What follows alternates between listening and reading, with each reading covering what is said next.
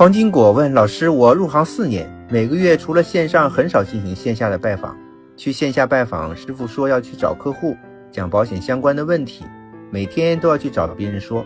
你怎么理解？找一下我们怎么去接触客户，激发他们的需求呢？线下的保险营销模式呢，就是在推销啊，我们讲激发别人的需求，哪怕一个人呢对保险没有任何的需求。”通过我们的一番话，哎，就让客户对保险有了兴趣，但这实际上是一个非常重大的误区，这是非常非常难的一件事情，因为最难的就是改变一个人的观念。成年人是不愿意被别人改变的，成年人的改变啊，都是自我改变、自我觉醒的，啊，甚至说呢，他愿意听身边非保险从业人员的分享，啊，口碑，就像我们现在。买任何东西都要看评论是一样的，所以线下的拜访说服的方式是很难再成交了。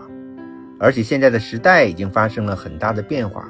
大家寻求保险知识、保险产品，已经可以很快捷的在网上来获得知识、获得信息，不像之前呢，我们必须要去见面才能把这产品讲清楚，我们必须见面才能够看到计划书，而今天不一样了。移动互联网的发展，特别是微信的发展，让我们传递信息的方式发生了天翻地覆的变化。我们可以用动画、截屏、啊声音、视频等等方式来去传递信息、讲解产品、来讲解方案。所以我们啊，更重要的是要用好这些高效率的工具，去改变我们传统的营销模式。更高效率的去实现我们的销售流程，只有这样呢，我们才能够啊说充分的利用好了这个时代给我们带来的这些红利啊。一个时代给我们带来最大的红利，其实就是工具的改变。大家好好想一想，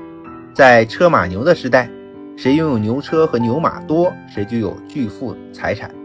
那在汽车的时代，谁拥有汽车，谁就有更高的效率。在飞机的时代呢？谁拥有飞机，效率就会更高啊！那在今天，在全世界的竞争格局当中，中国拥有全世界里程最长的高铁，这就是中国的核心竞争力。因为工具改变了，我们必须要拥有新的工具，才能够改变我们新的生活啊！那时代已经进入到今天，我们必须要用好移动互联网，去改变、去改造我们传统的销售模式。只有这样，我们的效率。才能大幅度提升。